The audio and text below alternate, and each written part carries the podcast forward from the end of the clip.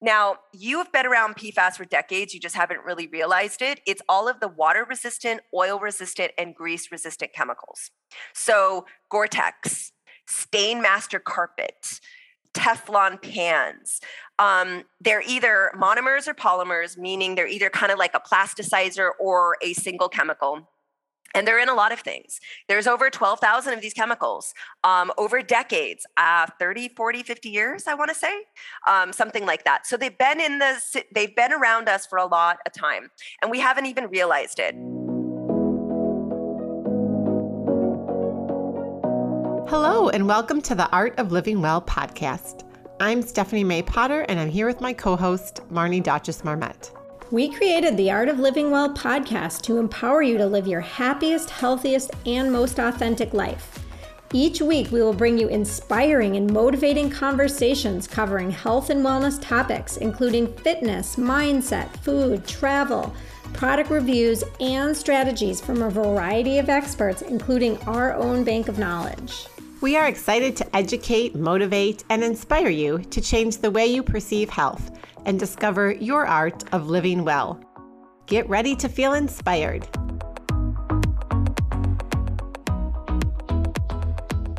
Hello, and welcome to episode 141 of the Art of Living Well podcast. Before we dive into today's amazing conversation, we have a couple of just quick announcements. The first is we are calling you to come onto our show for a 15 minute health transformation audit.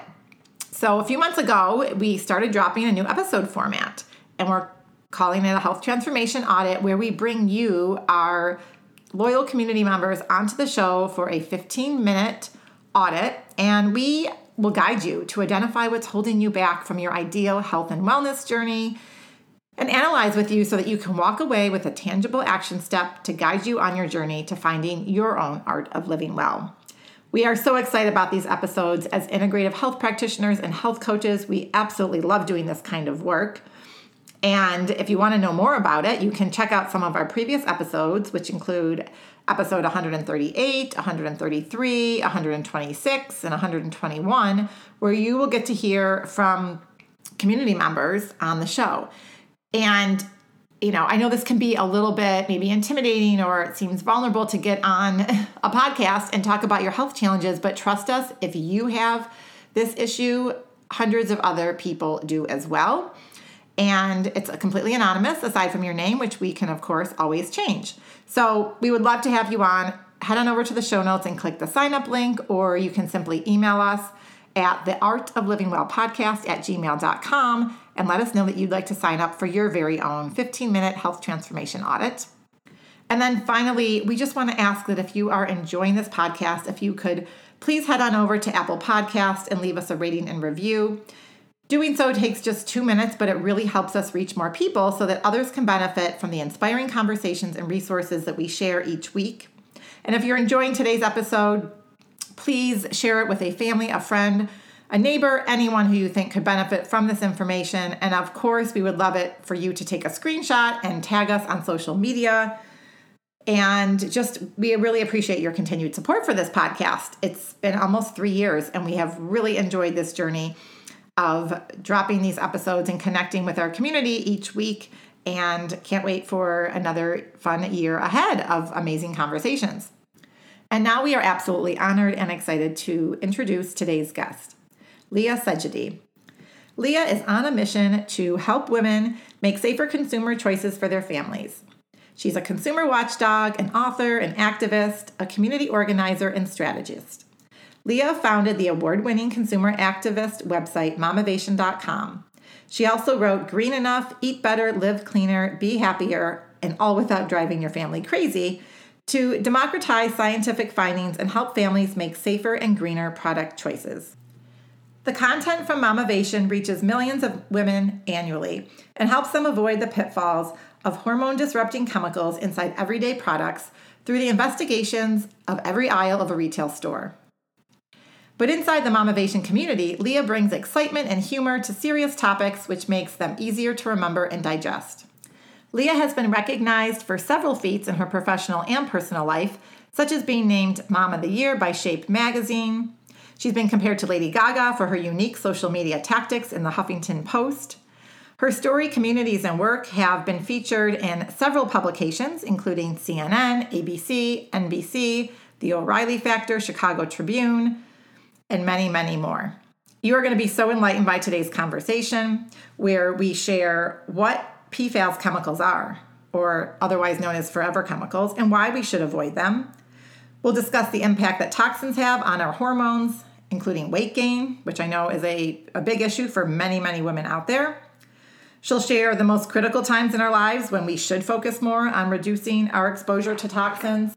We talk about which products often contain these forever chemicals, which, by the way, include sports bras and yoga pants, just to name a few. We'll dive into some of the investigations that Leah's team has led, and we'll we'll talk just simple steps, simple tips to begin your journey wherever you're at to remove and reduce toxins for you and your family. So, without further ado, let's jump right into today's powerful conversation with Leah Segedie. But first, a quick word from our sponsor, Shield Your Body. Shield Your Body is a company that makes products to shield your body against electromagnetic frequency, or EMF radiation, from modern technology. Did you know that all modern technology is a source of EMF radiation? Cell phones, laptops, Wi Fi, even your refrigerator is a source of EMF radiation. And each year, we are exposed to more and more EMFs. There are literally thousands of high quality, peer reviewed scientific studies demonstrating clear links between exposure to EMF radiation and a wide range of negative health effects, from anxiety and infertility to sleep disruption and cancer. Fortunately, there are easy ways that you can reduce your EMF exposure right now that cost you absolutely nothing.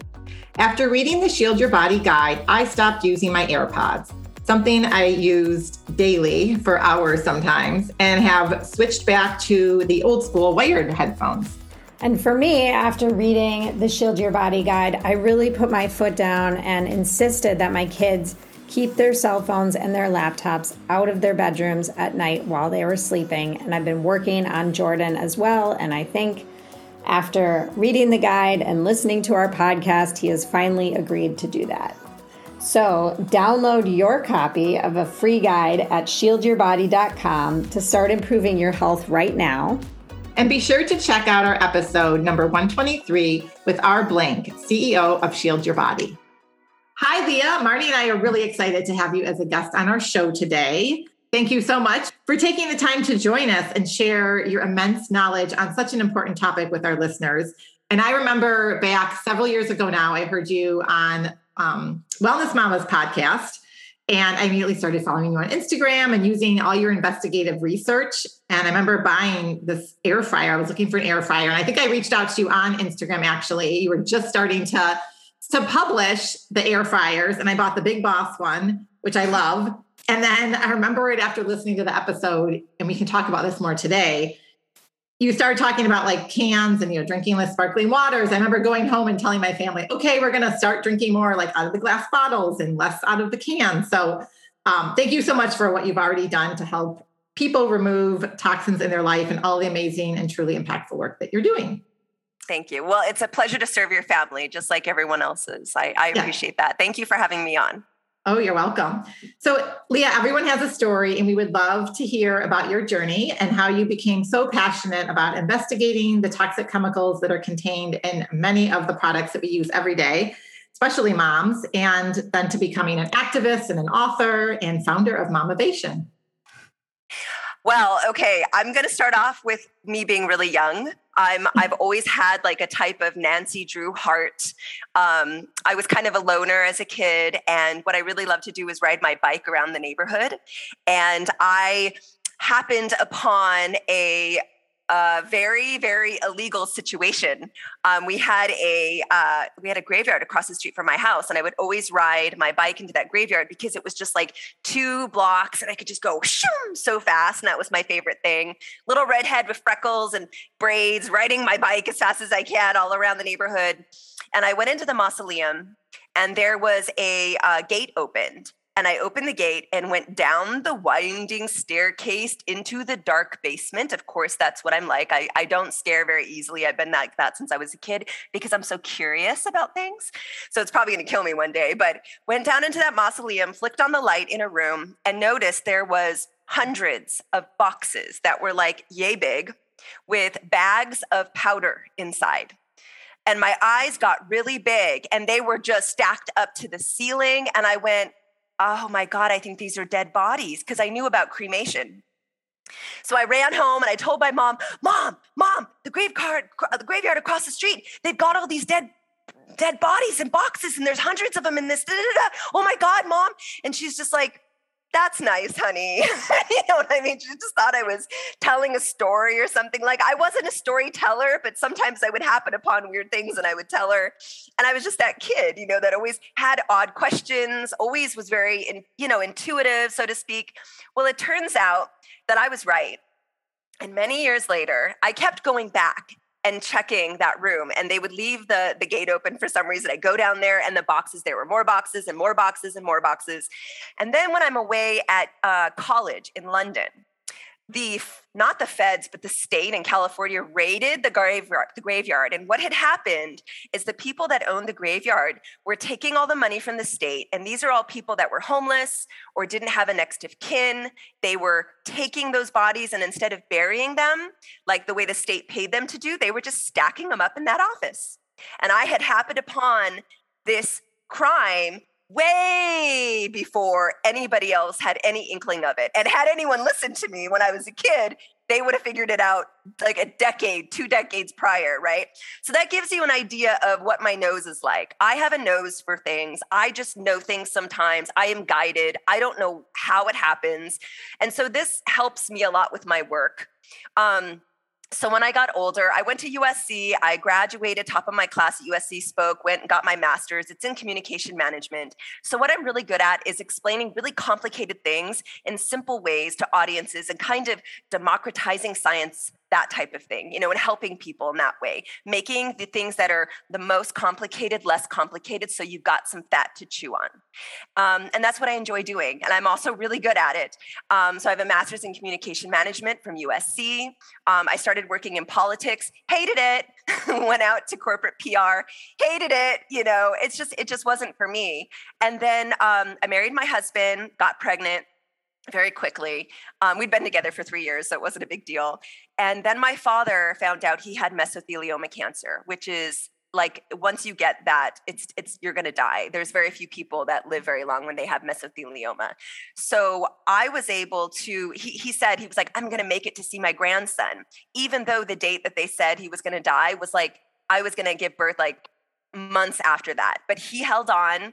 He saw his grandson. He was there in the room behind my head, you know, and so he got to see everything. And he spent three months with his grandson and then he died. And then after that, um, I had uh, three uncles and aunts that died, all of cancer and, and related type of diseases. And so within the span of two, three years, I lost everything. We had this big, huge extended family. We were really close. I was with my cousins all the time. I was with my cousins more than I was with my friends. That's how close we were. And then after people started dying, my cousins scattered across the country, you know, it just it wasn't the same and and the, it just rocked the family and made us a very small little unit and so for me at that point, you know, I have this master's degree, I'm going to conquer the world. And I said to myself, what's the most important thing? And to me, it was health and family. So I decided to stay home instead of go out. And so I stayed home with my son. But of course, because I'm such a, oh, I don't know, ADHD kind of person where my brain is just going a mile a minute all the time, I had to do something. So I started up a website and that's where it started. And I was really into health and wellness. And so it blew up right away. 16 years later, here I am. I'm still standing. I'm still here. I'm one of the the originals back in the day, one of the original mom bloggers, quote unquote mom bloggers, and I'm still standing. And why am I still standing? I really, really have a passion for what I'm doing. Um, it has morphed and changed over the years. Mamavation started off as more of a weight loss kind of thing, and then it uh, grew into a non toxic living type of site where we don't focus on weight loss at all anymore.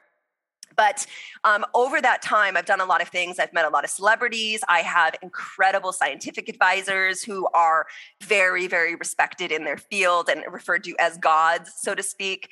Um, I have just, I've got so many friends and advisors and brands that I've worked with. I've worked over with over 350 brands over the years, um, helping them with consulting. I've started up an event for green bloggers called ShiftCon, where we bring all the green bloggers together under one roof and bring the NGOs together and the scientists together so we can all kind of sing kumbaya for three days. So I've done so much that my new road now is to do these investigations. So I do a lot of investigations on PFAS. I've done 10 so far, um, spanning from things like pasta sauce to period underwear um, to cooking oils to, you know, your bamboo floors, you know, uh, nut butters, all kinds of things. Right now, I'm working on toilet paper, tampons, um, tooth floss, and I work with an EPA certified lab. I have several labs that I work with based on what I'm testing. I send products off to an EPA certified lab. We get all the results from a whole category of things. And then I bring it to my advisors. They advise me on what to do with it, how to communicate it, and then I'm off to the races. So, um, what I'm doing is very well informed. Um, it's really important. But the number one thing that I'm thinking about when I'm doing all this work is how can I serve young women and women in general and families? What I care about the most is I don't want you to feel like you have to be a chemist to be a good mom. And because I have so many incredible people behind me and I have this communications degree and I'm really good at it, um, let me use my skills to serve your family. And that is who I am in this space. I'm not regurgitating information that you can see anywhere else. I'm creating new things constantly. I'm solving your problems to tell you based on your lifestyle and what is going on with your life, you can choose bad, better, or best. And so there is that's if you go to my website, we do investigations on pretty much every category that would come into your home from cleaning products to food to personal care products of all the categories. So like if you want bubble bath, go to my site, type in bubble bath. There's literally all of the bubble baths separated by ingredients into bad, better and best. And you make the decision based on your lifestyle and where you're at right now. So if you don't choose the best brand, that's fine. That's up to you. I don't judge, I don't care because it's based on what you need at that moment. And I give you that freedom, but I'm giving you all the information you need to make an educated decision. So that's me in a nutshell. And um, I'm just really happy to, to still be here after, oh, I don't know, 16 years. Wow. That was a lot of information you just threw at us. I'm trying to digest all of it. Um, Nancy Drew, but not the blonde. Yeah. yeah. With a little bike. Um, so, first of all, what you're doing is amazing. I, I know Stephanie and I are both so fascinated by this. I and, and frankly, it is a little overwhelming. Um, and I love that your mission is you know, to serve young women and families. And you're doing all this investigating so that people can just know you're the trusted source and they can go and figure it out, figure out what they need. But can you, I know you touched on what Mamavation is. And I know you're providing a lot of um, value to the public for free, but can you kind of, I guess, dive in a little deeper? You you threw out tampons and period underwear and what else did you? I don't know. I, that that stuck out in my mind. Peanut butter. The, the peanut one of the recent ones like, peanut butter. Clearly, there's like a you know we talked about aluminum cans and sparkling water. Like there's a wide range of consumer products. and when you were just talking a moment ago, what was going through my mind was like, what can we use? Like what is safe in this world today? Because I feel like everything is so tainted.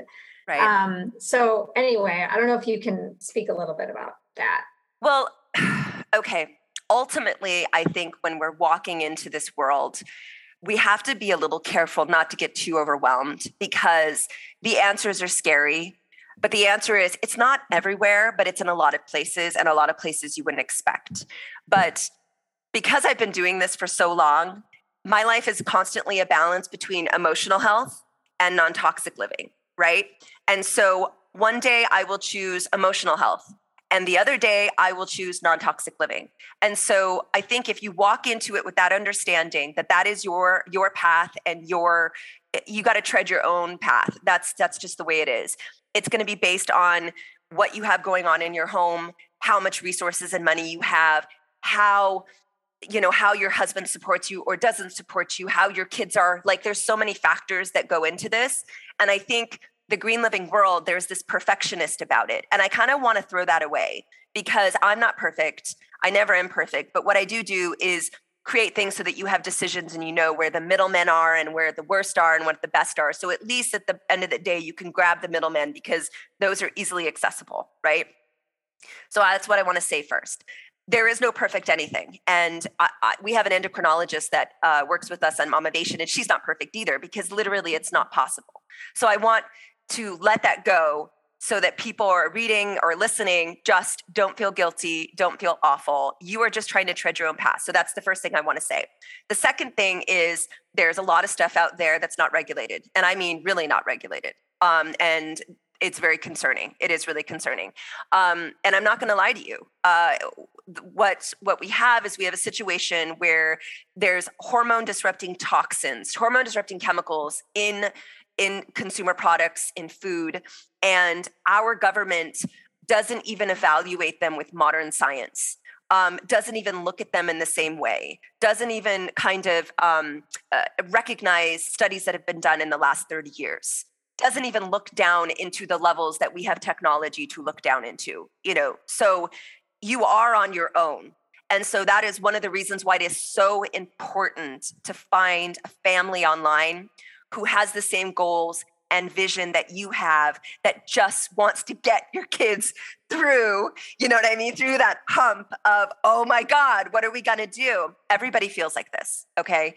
When you first start green living, I feel like we all get kind of orthorexia a little bit. You know, we kind of see, mm-hmm. we go mm-hmm. through the grocery store and we feel like there's poison everywhere and we can't eat anything and we can't touch anything. And that is completely normal. So if it happens to you, just remember it's a it's kind of like a phase. You'll get through it. But what I would say to you is stress is just as toxic as these hormone disrupting chemicals, which is why I say your daily walk will be a choice between your emotional needs and everyone else's emotional needs and, you know, non-toxic living.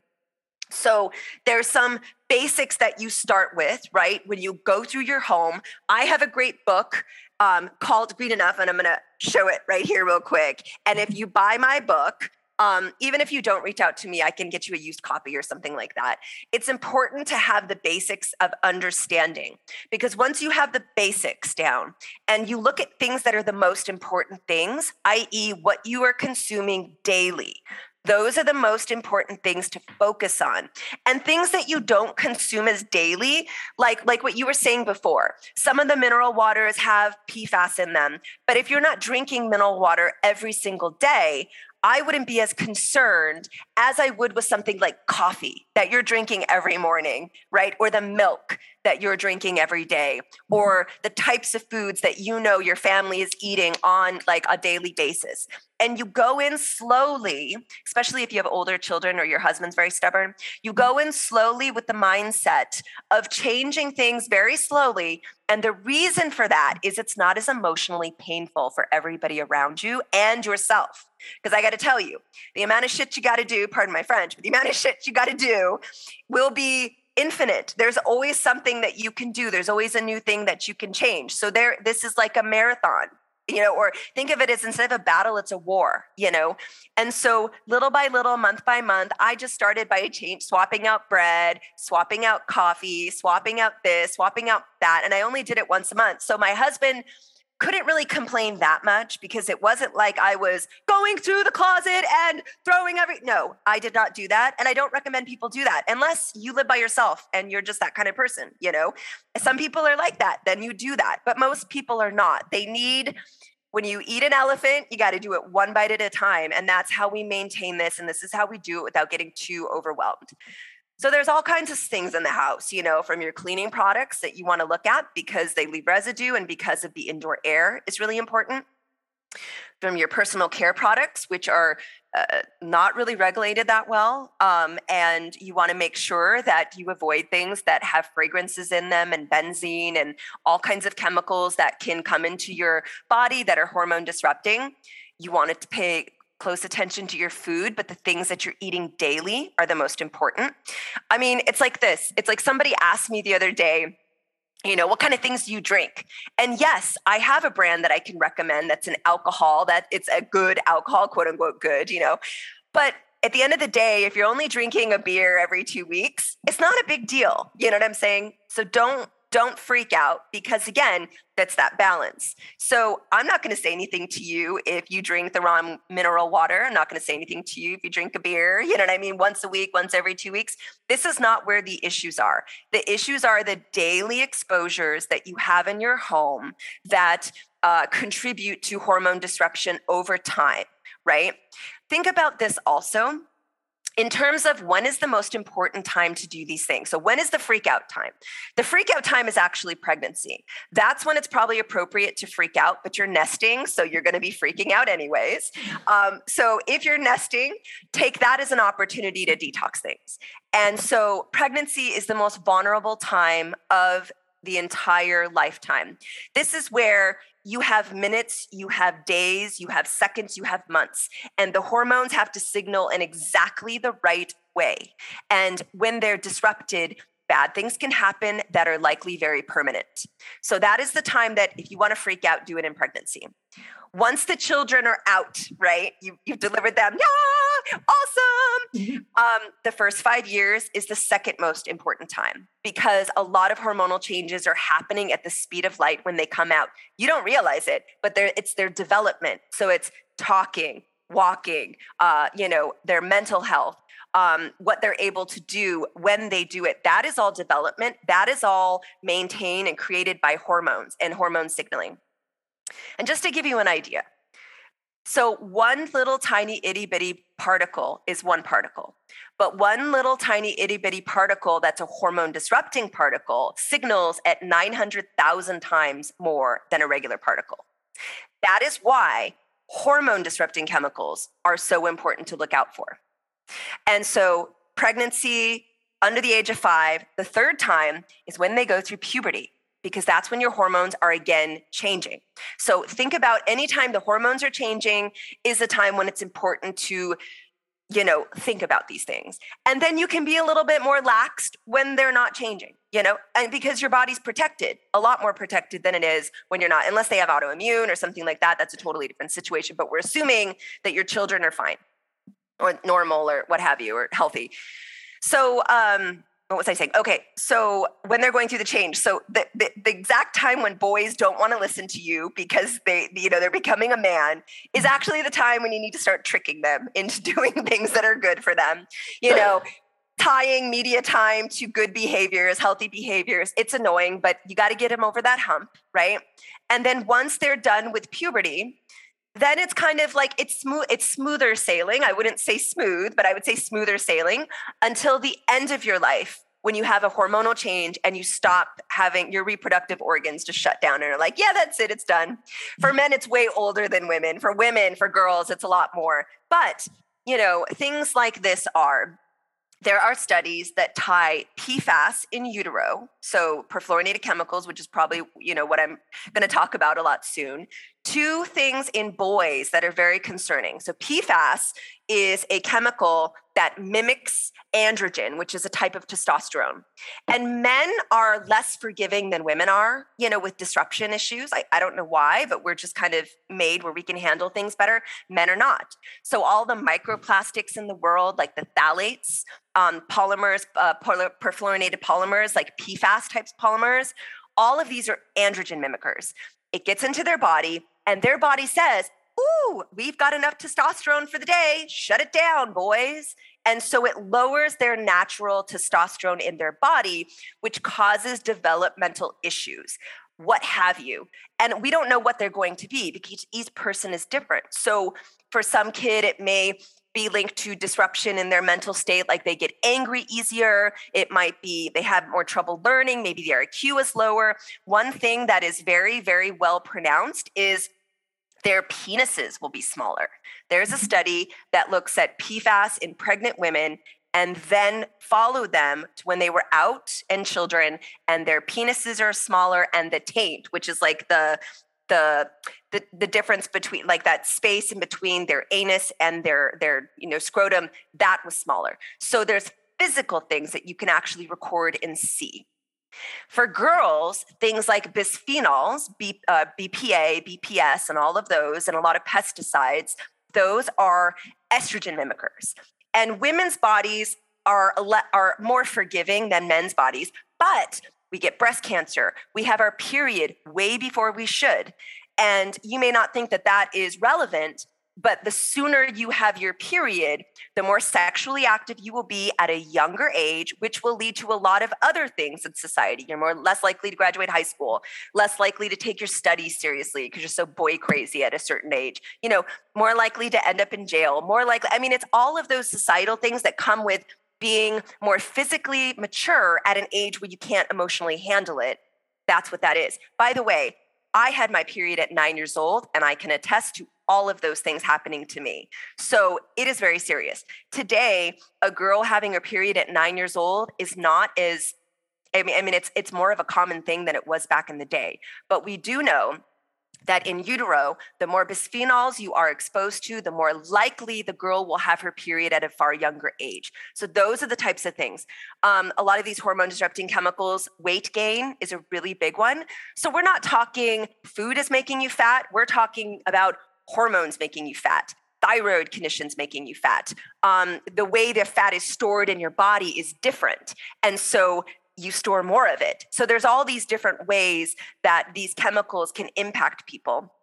They know that some hormone disrupting chemicals in teeny tiny amounts lead to obesity, while hormone disrupting chemicals at larger amounts lead to never being able to gain weight. So it's not what you think. If you look around at the United States and people are so overweight, you know, I, I feel like the medical society isn't really looking at this the way they should be, you know? Um, and, and, instead of they're looking at people who are fat and blaming the fat person and instead not looking at all the obesogenic chemicals that are surrounding us at, in childhood and pregnancy and all this stuff that create problems later in life that are then just right there for everyone to look at and then you blame the person for sitting on their ass too long you know? So i think that the weight the weight industry is a lot more complicated than i think people talk about it. And yes, there's better foods that you can eat. Yes, there's activity you can do, but you can't outrun things that may be problematic in your hormones. That is that's not that's not easy to do. So so here we have so now we know the stages to be things are important we know the basic things that can happen um, i'm going to talk a little bit about pfas do you mind if i just kind of jump into that or do you have any other questions you wanted to ask me no i or just I take think, over I your mean, show yeah no i mean this is great. And I just want to kind of reemphasize for our listeners to go out on your site, you know, opt in so you get the emails. But what I love, and you said this, but I just want to kind of clarify it for everyone, is that if you want all the data and the research and the science, and there's some people out there that want to, you know, do all that digging themselves or at least have that validity, great, you have it and you have all the links. But yes. if you keep scrolling down and you're like, gosh, you know, Leah's done it all for me. I trust her. She's a trusted source you can literally go down to the bottom where it's yeah. uh, you know the good better best as far as the options like you said and start your journey there. And i love just what you said. It's, it's very something that marnie and i talk about all the time on this, this podcast that health is a journey not a destination and it's a marathon not a sprint. So apply those same principles to your overall health to this journey when it comes to green living. And you know we've had a number of guests on it, talking about different things. So i think most of our listeners probably have some baseline knowledge of what we're talking about and the, especially the estrogen mimicking chemicals. But I just want to ask one question about, you know, I hadn't, I guess, thought about weight gain, especially with teenagers and yes. just, I mean, anyone. So what can, say there's a mom out there listening, she's something you're just said is resonating with how she, you know, just something she's dealing with with herself or her children what can you do after you've you know you were exposed to these chemicals in utero because you didn't even know what green living was at the time. Right. And maybe you've cleaned things up now but is there a way to like detox those chemicals or? Some of those chemicals are possible to detox some of them are not. And that's just the truth. Um, things like pfas um, there's no way to detox them other than to get blood draws every month and donate your blood that's the only way that they found so far that you can get this out of your system. Um, some of these chemicals are in for weeks, while other ones are in for decades. And so, based on it's just, you know, with some chemicals that are persistent, um, you know, and they're persistent uh, pesticides and there's persistent things like PFAS, the less is more. You just want to avoid as much as you can. Um, for other things, they come out in your urine within weeks, you know. And yes, you can detox, you know. There, I mean, it's like we know that right now we know um, that chemicals like bisphenols, they used to think that when you you know ate something with bisphenols you peed it out right away but the truth is from recent studies is that you're holding a lot more in your liver and your organs um, than is coming out and so the fda has to reevaluate how what the level of safe bisphenol is now based on those studies which they haven't done yet but you know one day they'll get around to it mm-hmm. right a decade from now but in the meantime what you can do is understand some basic principles about what to avoid and where the monsters are really buried. You can't avoid everything. That's just impossible. We, we live in a world that is not toxic everywhere. Not everything is toxic. I know people say that, and it's not true because I've tested stuff. So, not everything is toxic, but there's a lot of things that are. And sometimes when you find them, it's surprising. And then you feel overwhelmed. Well, the answer is it's not everywhere. but it's in a lot of places, right? Um, and the other thing is you got to pick your battles. Um, and you also have to think about what the worst things are and to focus on the worst things and then just fly by the seat of your pants until you can emotionally handle the other things. You know what I mean? Yeah. That's what I that's what I say. That's why I'm like you you can't attack everything that needs to be attacked. And I would avoid the friends that constantly bring up new things to you to constantly freak you out. You know what I'm saying? So stay with the people that are chill and that, you know, when you ask them questions, they're willing to tell you whatever you want. Stay away from the people that, you know, bring you so much stress. You you just you just right. don't know what to do with yourself because that's stress and you don't want to get Hashimoto's. you know what I mean? Exactly. I mean, I mean, I, yeah, I have Hashimoto's. And so I can tell you from experience that you know your stress is really important and but i mean if you can imagine like the amount of work i've put in with my you know um, my event and all the work that i've done and all kinds of stuff it's it's not so much my detoxing of my home that is stressful for me it was all the business stuff and oh my god i have this crazy story of finding ddt in my soil and it was in my backyard chicken eggs and i ate them for six years me of all people. So things will surprise you and my doctor is convinced that that toxic episode is probably what kind of pushed me over the edge to get Hashimoto's. But that made me so obsessed with looking into chemicals that are there that nobody knows about. You know what I'm saying? Mm-hmm. That people don't look for, which is why I'm so obsessed with PFAS, PFAS because I started yes. testing I started testing eggs for DDT because I, you know, my eggs, we sent them off to the lab we found DDT in the yolks, and I'm like, oh my God, I've been eating this for six years, and my kids weren't really big egg eaters. So it was like, it was mostly me. Well, eggs are estrogen mimickers. These D- DDT is an estrogen mimicker. And I, my Hashimoto started six years ago, like, or five years ago, you know, a year after my eggs. So it really impressed upon me how it's important to figure these things out. And I knew that I'm a unique person in this space and I've got great labs. And so I'm uniquely positioned to start testing the food supply. I started doing that with DDT and eggs and found out that there's probably not DDT in eggs that you're buying at the grocery store. And the reason for that is the uh, the shells are very brittle when you have D- when it's DDT, and they're so brittle you can't get them to the store and back without breaking things. And so, therefore, that is not a situation that I'm concerned with. But it took some testing for me to come to that realization so that I felt safe enough to be able to tell my audience I wouldn't worry about your eggs. I would be concerned about your backyard eggs. You might want to test your soil because if you're not used to having backyard eggs, you might not realize what brittle is. And that was my problem. I didn't realize what brittle was. Um, because I didn't have backyard eggs. I just didn't know. I was just like, oh, the eggs are so orange. Da, da, da, da, da. Then, but that also got me obsessed with PFAS because PFAS is a chemical that's worse than DDT. Well, I mean, it's persistent, but it stays in your body a lot longer than DDT. And, um, you know, it's in our water supply, it's in all these things. And I started testing for things right after, um, I think it was it was early 2020, I believe, and um, the, there was a journalist from the Sierra Club. Her name's Jessie and Choi. She's she's amazing. She sent off uh, period underwear by Thinx and a couple of other brands to Dr. Graham Peaslee at the University of Notre Dame, and he tested them for PFAS and found it in Thinx underwear, period underwear. And so I'm doing my investigations and doing my thing, and that hits. And I went, oh my God, because I was just about to do an investigation on period underwear. And so here it was with these these two brands that had it and this one brand that didn't. And people are asking me, well, where's the safe underwear? Are there more safe brands? And I said, I don't know. The only way to find out is to start testing. So that's what I did. I started testing because of period underwear. And there was like 20 brands out there and I didn't know the answer. It wasn't like I could go in and look at the materials and say that I knew what was in it based on what they were saying to us. You couldn't. So I just started testing period underwear and we've tested 21 period underwear. I have found 6 brands that have no detections of PFAS. Now we're talking at about a certain level because I'm I'm testing at a very specific level. What I do is called marker testing. So I am not looking for PFOA, PFOS directly. I'm not looking down into the parts per trillion. What I'm doing is I'm looking for one element that they all have in common. All PFAS chemicals have a carbon and a fluorine. And fluorine is what we're looking for. Now, fluorine is the sixth most common chemical in the world. You will find it all over. Fluoride is an example of that. We know what fluoride is, there's natural fluoride. But fluorine, organic fluorine, means man made fluorine. There's only three possibilities, or about three possibilities, very likely, that you will find.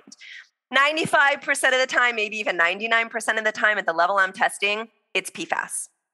But it also could be fluorinated pharmaceutical drugs, which we don't want, or it could be fluorinated pesticides, which we don't want. So I am very comfortable doing this marker testing, looking for organic fluorine, and making determinations based on fluorine levels, organic fluorine levels, of whether I recommend this brand or not. So there are six brands that we have up in Mamavation for um, period underwear. You could find them.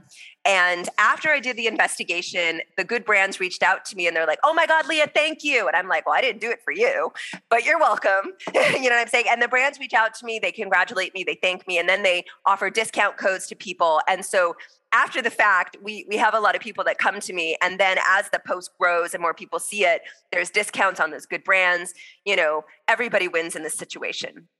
So we did period underwear. And then people came to me, they're like, what about parchment paper? And I was like, I don't know. So I started testing parchment paper and found things like the Costco brand of parchment paper, avoid it with a 10 foot pole. The Reynolds wrap, the Reynolds parchment paper, avoid that with a 10 foot pole.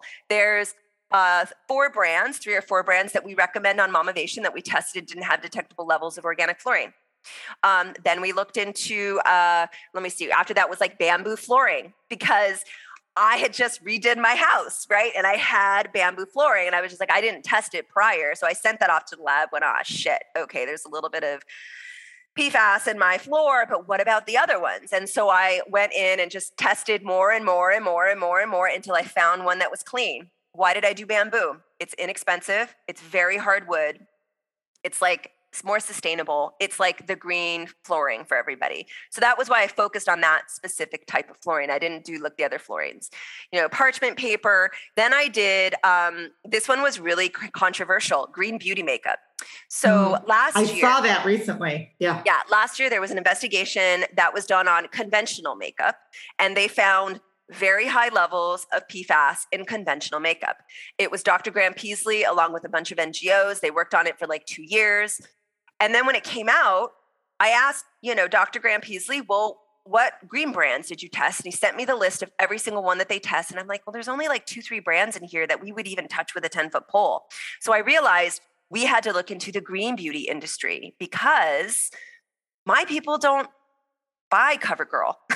you know what I'm saying? Right. They're buying very right. different makeup. So we started testing green beauty makeup and it was very disappointing what I found. We didn't find like we didn't find a lot of like super toxic levels like it's all toxic but we didn't find a lot of brands that had levels that were so high that it was like oh my god. We did find some. I think there was like six or eight of them but 65% of the 83 products that i sent out had indications of mm. organic fluorine which is indications of pfas a lot of them were at low levels where it was more contamination based they don't realize that something's happening in that factory. So I did as much as I could to help brands behind the scene, gave them time to reformulate. A lot of them didn't even get the testing done in time. They kind of stalled a little bit. And so I put it up. And after I put it up, uh, of course, an explosion happened because a lot of these brands had no idea that this was happening. But what this did do, which is really good for everybody, is it's forced all of these brands to do this type of testing mm-hmm. to look into contamination levels and especially the green beauty brands. The green beauty brands are mortified that this is happening to their makeup. So you can go on Mamavation, and we've now increased it from 83 products to over 100. So I have doubled the good brands because I was I was like, dang it, I'm going to find more of these good brands because I want women to have more selections. So there's a way bigger selection than when I first originally started testing you can find that on my site. There's a lot of them. And then there's a lot of surprises in there too. A lot of surprises. Yeah. And then we moved on to yoga pants and sports bras because in the community they were asking me, well, what about my workout attire? What about this? What about that? And the answer is, I didn't know. And at this point, I don't want to trust a brand to just say we're PFAS free. I know contamination is, you know, everywhere. And so not all brands will have it, but a lot of brands that you don't expect will have it. So we tested, let me see, uh, 31 different pairs of yoga pants, workout pants. You know, we're going from the pants that you would do Tae Bo in that are tight to the yoga pants that are more relaxed. We just ran the gamut. Um, 65, no, 25% of workout leggings had it in the crotch. First, I was testing the legs, didn't find anything, nothing, didn't find nothing. And I'm like, my nose, you know, my nose, my nose. My nose was telling me that there is something else there that I'm missing. And so I said one day, ah, test the crotch. Let's just see what happens if you test the crotch. And boom, that's where we found it. So we retested everything, and 25% of 31 brands had it in the crotch. And so Can that's I ask you a question? Yes. This might sound like a basic question, but just you know, I don't have like a super solid understanding of PFAS. PFAS is that how you say it? But yeah, like, well, you could say if, fluorinated chemicals or PFAS. PFAS is just what everyone will understand. Let's say I'm putting on a pair of yoga pants that has PFAS on it. So basically, the idea is that they're going to leach into my body when I'm wearing the pants. Let's say I've had the pants for 10 years, but you're saying it's a forever chemical or whatever. Is it forever in your body? Is it forever on the pants? Does it wear really out after question. time? That's yeah. Like that. The answer is we don't know. Um, okay. There hasn't been a lot of testing on washing things over time to see how much of it comes out. Um, we don't know. We do know that some of it comes out. We don't know how much of it comes out. Um, but we also know that PFAS is attracted to sweat. And so if you're sweating, mm-hmm. it gets into your sweat. And so when you're talking about something like yoga pants around your crotch, you're probably wearing underwear. But if you're sweating, then that sweat may be exposing your skin directly in that sense. Less concerning on the yoga pants, more concerning on the sports bras. When we tested the sports bras, same thing happened. I started testing like the back area first, couldn't find anything until I tested the fabric that was inside next to the nipple. And that is where I found it in 65% of the sports bras we tested, and we tested 23 different types. So, not all brands have it, a lot of mm. them have it. That was the fabric. That fabric is concerning, not so much for you and me, it is concerning, but for a nursing mom, I would say is the most problematic because imagine this you know, you're having the baby, and you got to work off those 40 pounds, right? And so you put the baby down for a nap and you're breastfeeding. And the, and you start working out or doing something. This was my routine. You know, I put the baby down, I do a Tae Bo workout. And then the baby wakes up before you can shower. And so you go get the baby and you nurse. Well, if there's PFAS in that uh, fabric that's right next to your nipple and you're sweating next to it, there's a possibility that it's now in your sweat. You've now exposed the baby because they're nursing and you've been sweating, mm. and that was a sports bra. So, those are the instances where I'm saying that there's probably a bigger problem, less to you, but more to the baby because they're in that very vulnerable period. Ironically, the sports bra investigation didn't do as well as the yoga pant investigation, even though, I mean, it's done well, but not as many people saw it. Like the sports pant, the yoga pant one went viral. I was on the front page of Yahoo. Everyone was interested in, in your crotch, but for some reason, your nipples and nursing women people weren't as interested, you know. And I was like, oh, that's weird. Okay, you know, like I don't maybe not as salacious or something, but you know, there are some instances where if you put sweat next to it, we're kind of doubling the exposure or, or tripling. We don't know really, but there are uh, uh, studies that we can see that does say that it's attracted to sweat, it gets into sweat, and then that you're exposed because it's on you, right? And it's pulling it out of things. Um, so, can I ask one more question, kind of in of reference course. to that? So, listening to you talk about all these studies you've done and like the different kinds of products, if someone were to say, okay, what is the worst, not the worst, but like the biggest impact product that I can remove from my life or change, you know, brands or whatever? Is it a clothing item? Is it the the not wax paper what's it called? The um Par- parchment paper? parchment paper. Is it the you know the eggs you said didn't have the pfas but whatever product you know food related product like what what's going to give a person the biggest bang for their buck i guess? So starting off right away there's three things you can do. First thing is if you have nonstick pans, throw those away because Teflon pans are PFAS. Yeah. So if you avoid cooking with Teflon um, and you avoid you know, and we're talking about the daily stuff that you're using every day. I'm not as concerned with things that you're using once a month. You know what I'm saying? So put it in perspective. Look at your daily things that you're using. Um, cookware is one of the very first things I would recommend you doing.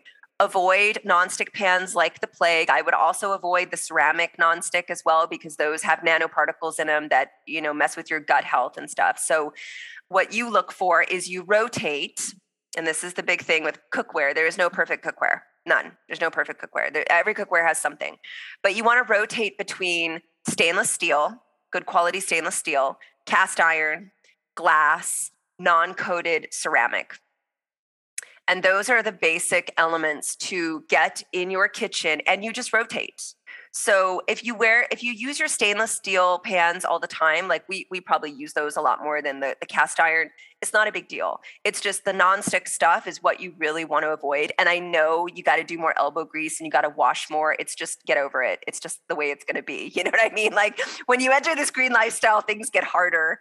The other thing I would recommend is the more you cook and process your food on your own in your own kitchen, the less likely your food will be exposed to these chemicals. What I mean is, when we did tomato and pasta sauces. We found it in pasta sauces, but we didn't find it in tomato sauce. The tomato sauce is probably what you're going to be using to make your own um, pasta sauce in your kitchen. That's what I would recommend. Those are the types of things I'm finding. The less, the more food is processed the in manufacturing. Yeah. The less processed your food is, the more you cook from scratch, like your grandma did, right?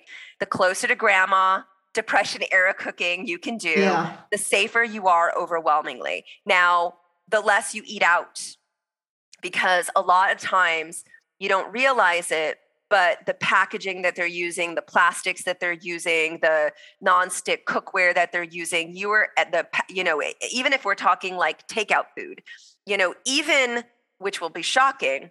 If you go to Chipotle, even Chipotle, um, Chipotle has said that they're going to remove PFAS from their food packaging, but they haven't done it in New York yet. They've done it in Los Angeles, but not in New York. How do I know? Mm. We just recently tested. So, and if you're if you're eating Chipotle, those brown those brown um, takeout containers that look recycled and and more yeah. sustainable, those are the ones with the highest levels of PFAS. Shocking. Wow but wow. true. So again, it's not so like bring I'm saying your own container to Chipotle and have you could bring your own. Your... Sweetgreen is another one. Sweetgreen got you know the same thing. It's just, but it's not that you don't want to ever eat out again. You know what I'm saying? Right. It's just do it less. Cook more. Cook from scratch. Be more like your grandma. You know, my my grandma cooked a lot. She wasn't the best cook, but she cooked a lot. You know, so um, the more you can process your food in your kitchen from pans that are not nonstick, the better off you're going to be. And the the third thing I would say that's a big exposure level that people probably don't realize, but I'm I'm going to release this investigation in the late summer, which maybe when this comes out, is tooth floss. Mm. I am finding exorbitant levels of PFAS in tooth floss. And when I say that, so sad. I find things 10 parts per million is my detection level. I am finding things at 923,000 parts per million. Wow. Not joking. In I will say right away, Glide. This was my husband's tooth floss. Yeah. If you're using Glide, throw that away right Yeah. away. That is the absolute worst one that I have found. Um, What's the best one? site. There's a lot of good brands, but not all of them are good because some of them have contamination levels in it. And so I don't remember all of them off the top of my head, and I haven't put this out yet, so I don't have it. But I'm saying Glide is the worst. Um, Okay. Toss that right away, and that's one of the most popular ones. And my hu- this was my husband's, my attorney, everybody I knew was using this very type of tooth floss, and it's like it even says that it has PTFE in the ingredients. Like they tell you, they don't even like they're not even ashamed of it, but it's really high. Yeah. So something like that, I would definitely. Um, the other thing, and I'm gonna I'm gonna go on another kick, um, is your water. yeah. if I you could, live by a military base or an airport, um, or you live in a uh, an area that has a really large basin, groundwater basin, where where it connects several cities, you want to look into your water and see if they have tested for PFAS. And absolutely 100% get an air or water purifier.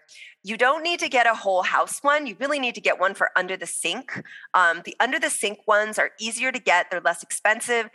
And in some ways, they they might be a little bit better. And I say that because if you have a whole house system and if you don't clean the pipes out, there might be bacteria and stuff like that that gets in the pipe. So if you're not thinking about, you know, cleaning it out every six months, um, and you're that person that doesn't remember those things, the under the sink ones are fine.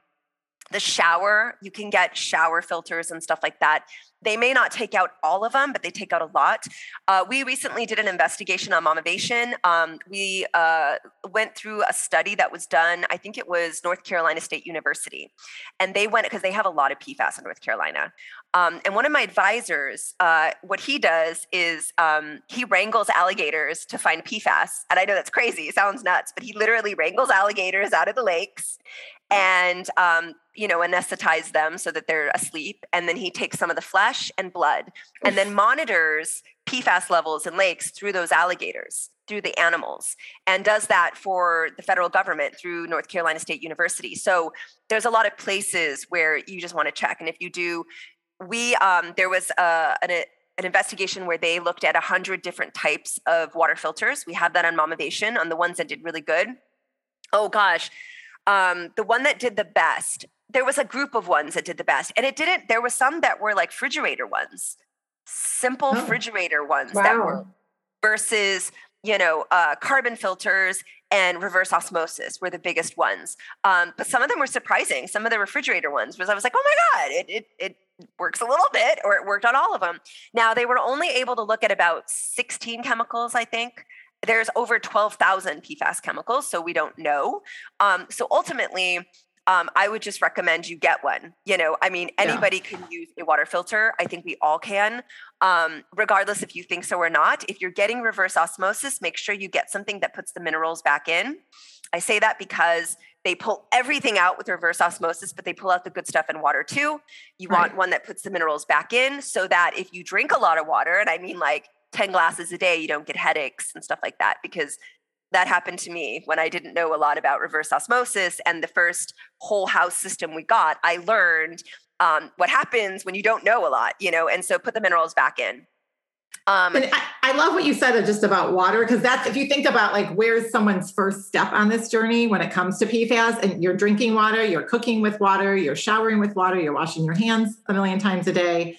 right. So that to me seems like a great place to start. And I know just like mid June, so you know, like a week ago from recording this episode, the Environmental Protection Agency just proposed this new lifetime health advisory that suggests that four of the forever chemicals, the PFA- PFAS, in drinking water should be lower, which I thought was a huge win.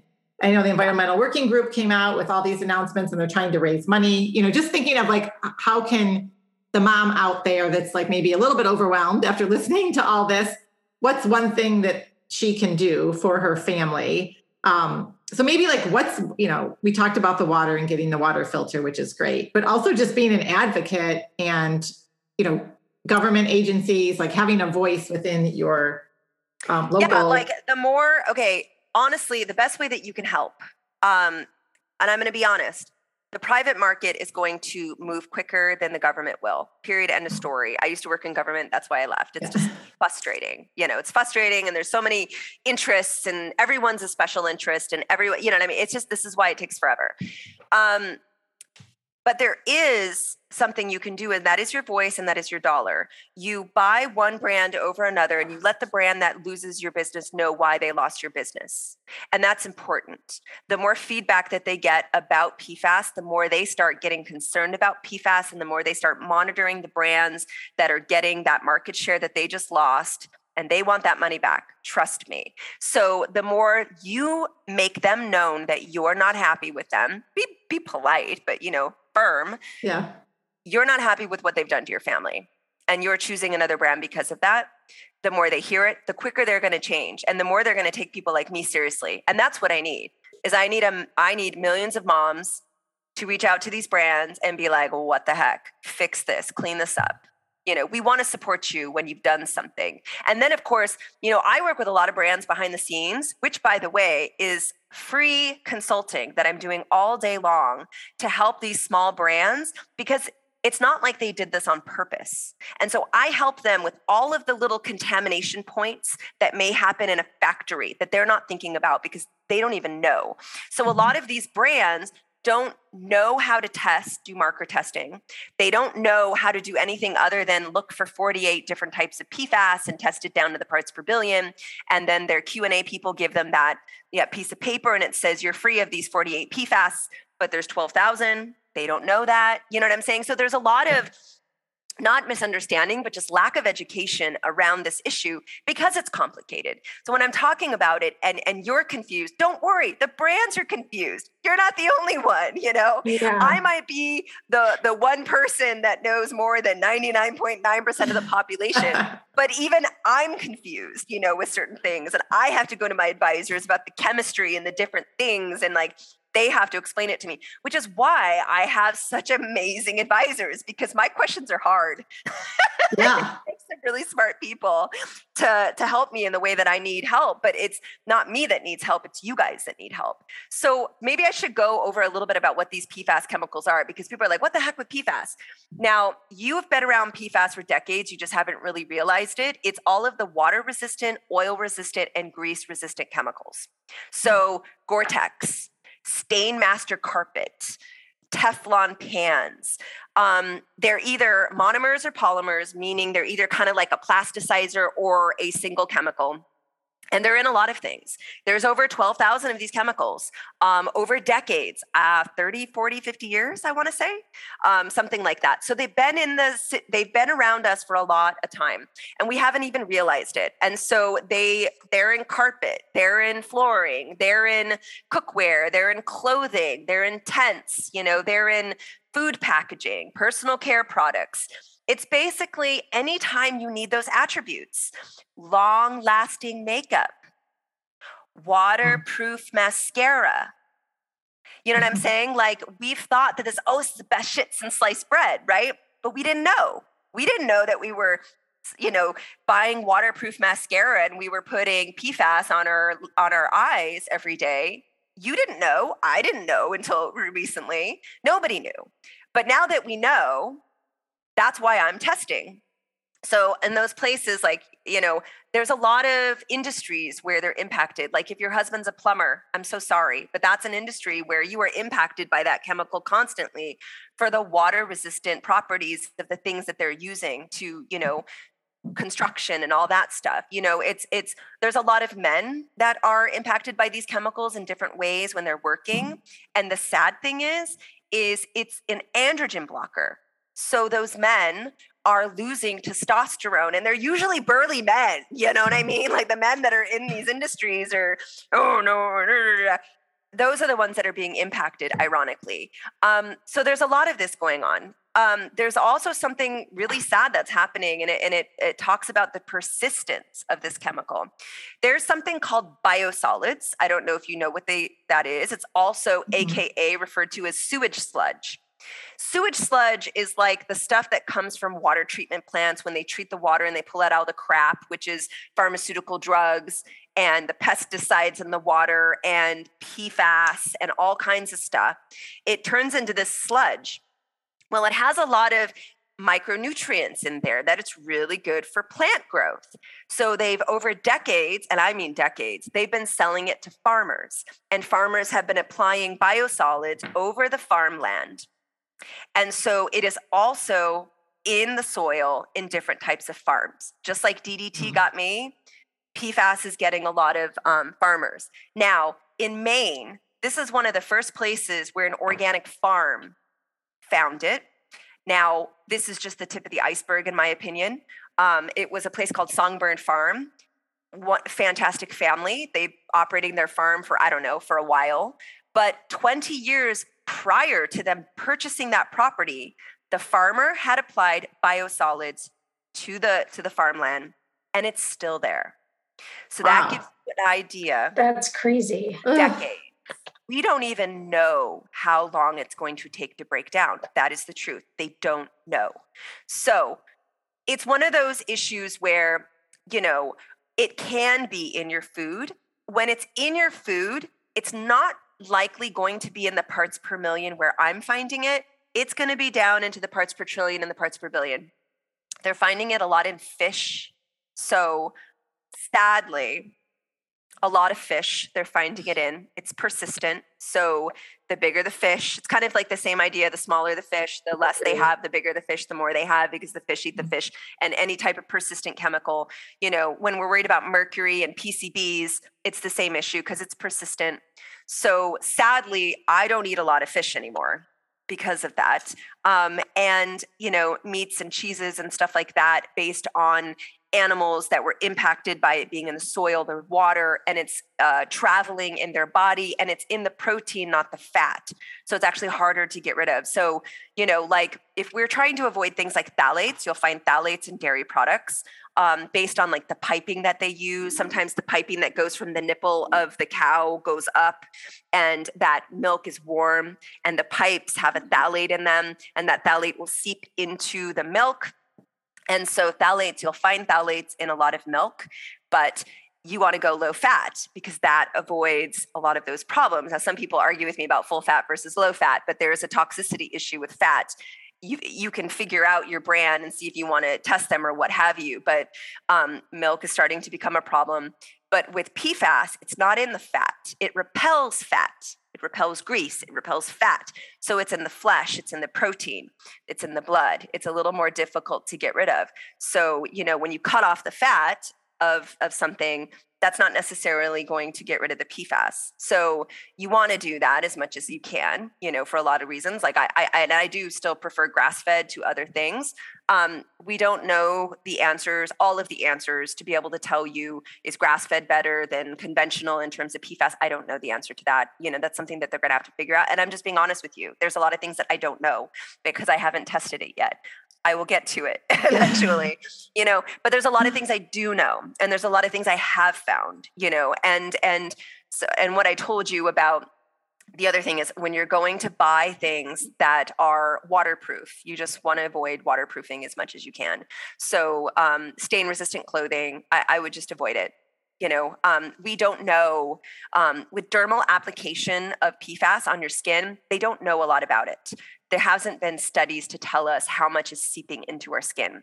Um, there has been studies to lead us to believe that it's probably similar exposure levels, but we don't know the extent of it. So I wouldn't be able to tell you verbatim, like if you had something that was 100 parts per million rubbing up against your skin, how much would get in. I don't know. I really don't know, and nobody knows. So we're in this world right now of people need to become more aware of the issue. Because once the awareness is created then the problems will get solved. But as long as we're in a, a you know a period of ignorance that's when we're at we're going to be exposed. So the more you talk about it the more you ask brands about this the more ask them if they've done marker testing for organic fluorine ask that specific question. Those types of things. Um, the more you're going to get um, a lot of things changing. I will tell you the impact that i had in the green beauty investigation was like that lightning fast. They started changing immediately freaking out testing things finding things trying to figure out where it's coming from.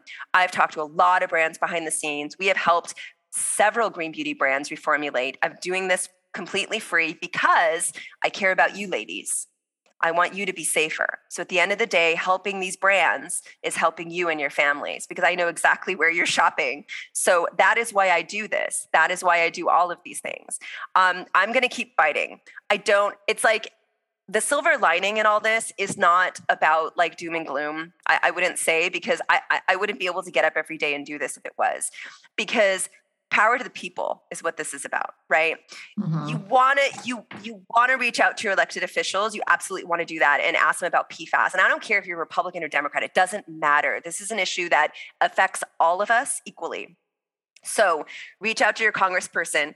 But there's also an organization that I've kind of, um, I am the only influencer slash blogger slash uh, just solo person, so to speak, surrounded by all these NGOs, and we're lobbying the FDA. And it's called go to toxicfreefoodfda.org toxicfreefoodfda.org.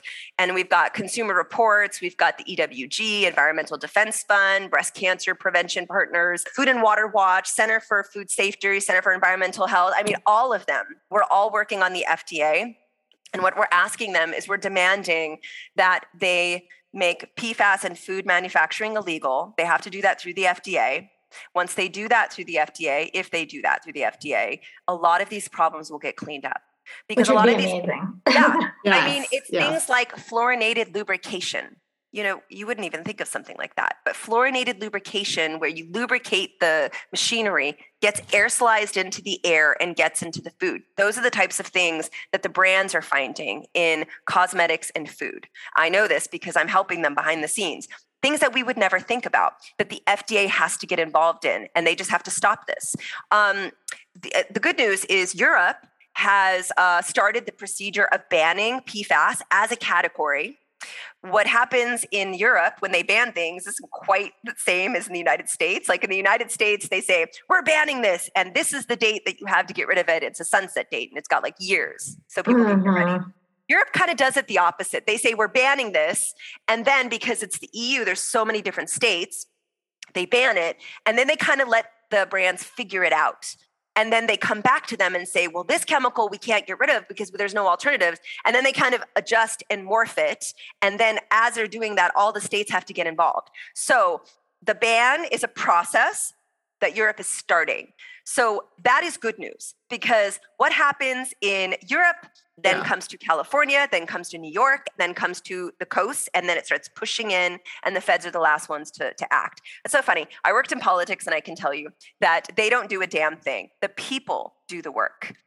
The government yeah. comes in when it's all done, wraps a bow around it, and takes full credit but right. they haven't mm-hmm. done anything other than right. just wrap the bow around everything and then just say da, da, da, we're here to save you and but the truth is it's power to the people it's you and me. It's purchasing what we decide to purchase what we don't how we communicate to those brands why we've made those decisions what is important to us. That is where the real magic happens. That is where it's lightning fast. Well i love that advice leah because you know, I I've made a lot of switches with products that I'm have in my house and food, but what I haven't done is reached out to those brands that I'm no longer using and tell them why. And that's what we need to be doing. And I always say, like, vote with your dollar. That's like the most powerful thing you can do, especially as moms, because we're spending, we're doing most of the buying for the household. Not to stereotype, but I think there's a statistic. Oh, it's the same. It's still the same. It is right. We're still so, the shoppers. Yeah. It hasn't. I mean, it's changed a little bit, but not really. But not know? really. Although it's like I feel like in my family, it's my husband who brings home some of the crap, actually. But we'll we'll leave it at that. He he doesn't listen to, to very much of this, so. That, in the odd chance that you're listening, John, Same with mine. I, am calling you out on it. I'll look at the ingredients. I'm like, have we not learned how to read the label yet? You know, but anyway, um, you know, it took a decade so, for my husband to come around. So, I mean, a decade. he's made a lot of progress. He has, yes. you know, and compared to the average, he's educated. He just doesn't always sometimes make the, the choices in the moment. But anyway, it's all about, like you said, it's a journey and we're just going to pick our battles based on where we're at emotionally in a given yeah. day, which I love that advice that you gave everyone. And you've given so much amazing advice and just also synthesizing all of the overwhelm and complicated and you know all the science and research that you've done into something that is very tangible and manageable for all the moms out there. So thank you. Oh, it's my pleasure. Uh, I feel like we could talk. We could talk forever, and we're probably going to have to have you come on the show again after you've done another investigation for something else. So this is great, but um, Leah, where can people find you? We've talked about Mamavation, but I know you're you're very active on Instagram. So what else? Just we'll we'll link up everything in the show notes too. Yeah, find me on Instagram at Mamavation, M A M A V A T I O N. It's the same with Facebook. Um, we have a huge Facebook fan page with 200,000 people, but the secret sauce is really in our Facebook group, which is just under 10,000. So look for Facebook fan page, but also look for the group because that's where I get. Um, that's really where you can direct me. I I wait for people to tell me what they need to. What problem can I solve for you? Is when you come into that group. I'm here to serve you, and if enough people have that need, I'm off to the races doing an investigation. So please come and tell me what you want me to investigate. What and, and we might have already done it. So you know, feel free to come in. You know, ask. You know, have you done this? Have you done that? A lot of things we've already done, and I can help you with that. So the Facebook group is where I spend most of my time. Um, and then I'm on Instagram, of course. I'm on Twitter, but I'm barely on Twitter. I used to be a quote unquote Twitter celebrity back in the day, but Twitter is kind of like a cesspool lately. So I haven't really been on it quite as much. Um, but I am, you can find me at Mamavation on Twitter. You can also find me at Boo, which is um, what my LLC is called. Um, and so Boo and Mamavation and then let me see. I'm not on TikTok, but I I have a Mamavation TikTok, but I just haven't used it yet. People are trying to get me on TikTok. They're like, "Oh my God, you go so this all this stuff would be so amazing." Yes, but you know how I said Earth, you know, balance. I'm yeah. not emotionally prepared for TikTok yet. So mm-hmm. maybe at the end of the year or something, I'll get on, and then it'll blow up, and then I'll be on TikTok most of the time. But who knows? Um, and then uh, you know, just you know reach out to me but facebook the facebook group is really where i spend a lot of my time monitoring it and you know serving women and helping them with their problems i mean i'm really here to serve i'm really here to serve you ladies and uh, I, I live for that i live for solving your problems and making your life easier because i don't want you stressed out and I know I can do something to help. And so I absolutely will. So reach out to me, let me know. And again, it's always a pleasure to serve.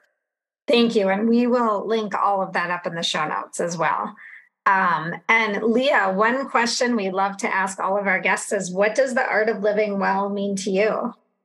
So I was going to say, because I, I think it's an amazing question for me. Like I said before, life is about your emotional health versus non toxic living. And every day you make a different decision based on what your needs are. So one day you're going to need to eat a pizza because, you know, you need to do that because you don't want to cook or you don't want it. So do it, right? And the other mm. day, you need to focus on the non toxic living and you make those decisions in the moment, in the time, and you don't feel guilty about it. Don't feel mm. guilty about it because nobody is the same. Nobody is like you. Nobody has your challenges and your issues, and everyone's different. So give yourself permission to not feel guilty when you're choosing emotional health over non toxic mm-hmm. living. And that's what I say the secret is it's just a daily thing. And it's just one day you're on this side, the other day on this side, the other day you're in the middle, right? And that's okay. Life. That was that was amazing and uh, i think it will resonate so much with moms out there because as moms we carry so much guilt Mm-hmm. And we're always, you know, we're trying to do the best for our kids. And like you said, every day assess what do I need today? What am I going to focus on? And it may be to eat the pizza and enjoy it with your kids. Right. Yeah. And then buy the fucking crappy birthday cake because yeah. you don't have the time. Just do it. Don't feel guilty about it. You right. that's what you needed that day to be the best mom. So you be the best mom every day in the way that you feel like you need to be the best mom.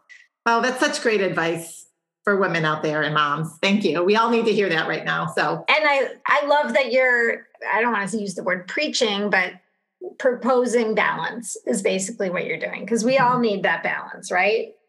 So, the the challenges that we have in this world are so unique to what our parents dealt with. I, I feel mm-hmm. like forgiving yourself and just gives you the ability to be confident. Like Absolutely. if you forgive yourself and you don't give yourself shit, you can do anything because yes. usually it's us that's holding us back, right? Right. Forgiveness Absolutely. is confidence, right? Give yourself a break and you will you will realize that you can handle a lot more shit if you forgive yourself. oh, that was just like that was just like free therapy that last that, couple minutes, yeah. actually. Thank you so much, Leah, for having you on. Um, we know our listeners just got so enlightened from this conversation and also motivated in yeah. a very positive way. So I'm so happy excited. to be here. Thank you yeah. for sharing all your wonderful knowledge with us. Of course. Of okay. course. Thanks Bye. for having me. Bye-bye. Bye. Thank you so much for listening to the Art of Living Well podcast. We are so grateful that you joined us today. If you enjoyed this episode, please share it with a friend or anyone else you think may benefit from this information. We'd love for you to subscribe to our podcast, leave us a review, and tag the Art of Living Well podcast on social media. If you want more inspiration in between episodes, you can find us on social media at the Art of Living underscore well on Instagram and Facebook, where we will share snippets from our daily lives and our journey to living well.